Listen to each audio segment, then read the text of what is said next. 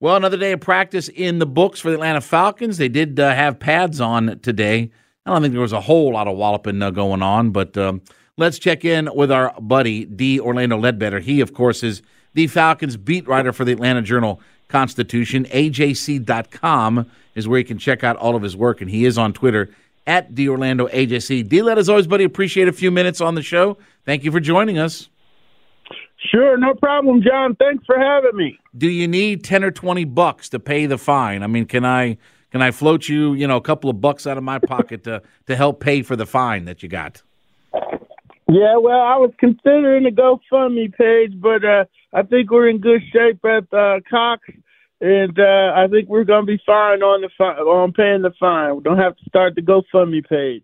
We really need new phones. T-Mobile will cover the cost of four amazing new iPhone 15s, and each line is only $25 a month. New iPhone 15s? Only at T-Mobile get four iPhone 15s on us and four lines for 25 bucks per line per month with eligible trade-in when you switch.